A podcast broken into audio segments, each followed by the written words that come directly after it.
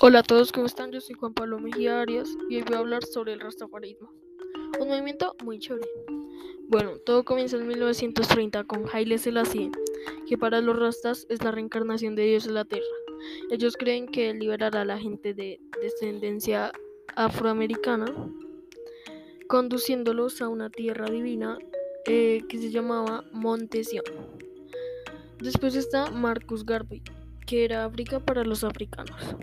De este movimiento también destaca mucho el reggae. Y una de sus más grandes estrellas es Bob Marley. Marley, que fue líder, compositor y guitarrista de la banda The Wailer desde 1964 hasta 1974 y Bob Marley and the Wailer desde 1974 hasta 1980. Él fue una gran influencia para los rastas y promovió el movimiento rastafari.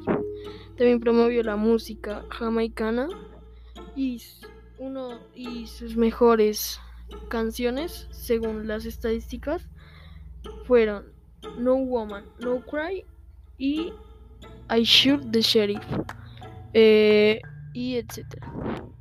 También es una religión, entre comillas, monoteísta eh, entre comillas, porque los rastas no lo ven tanto como una religión, sino como un movimiento.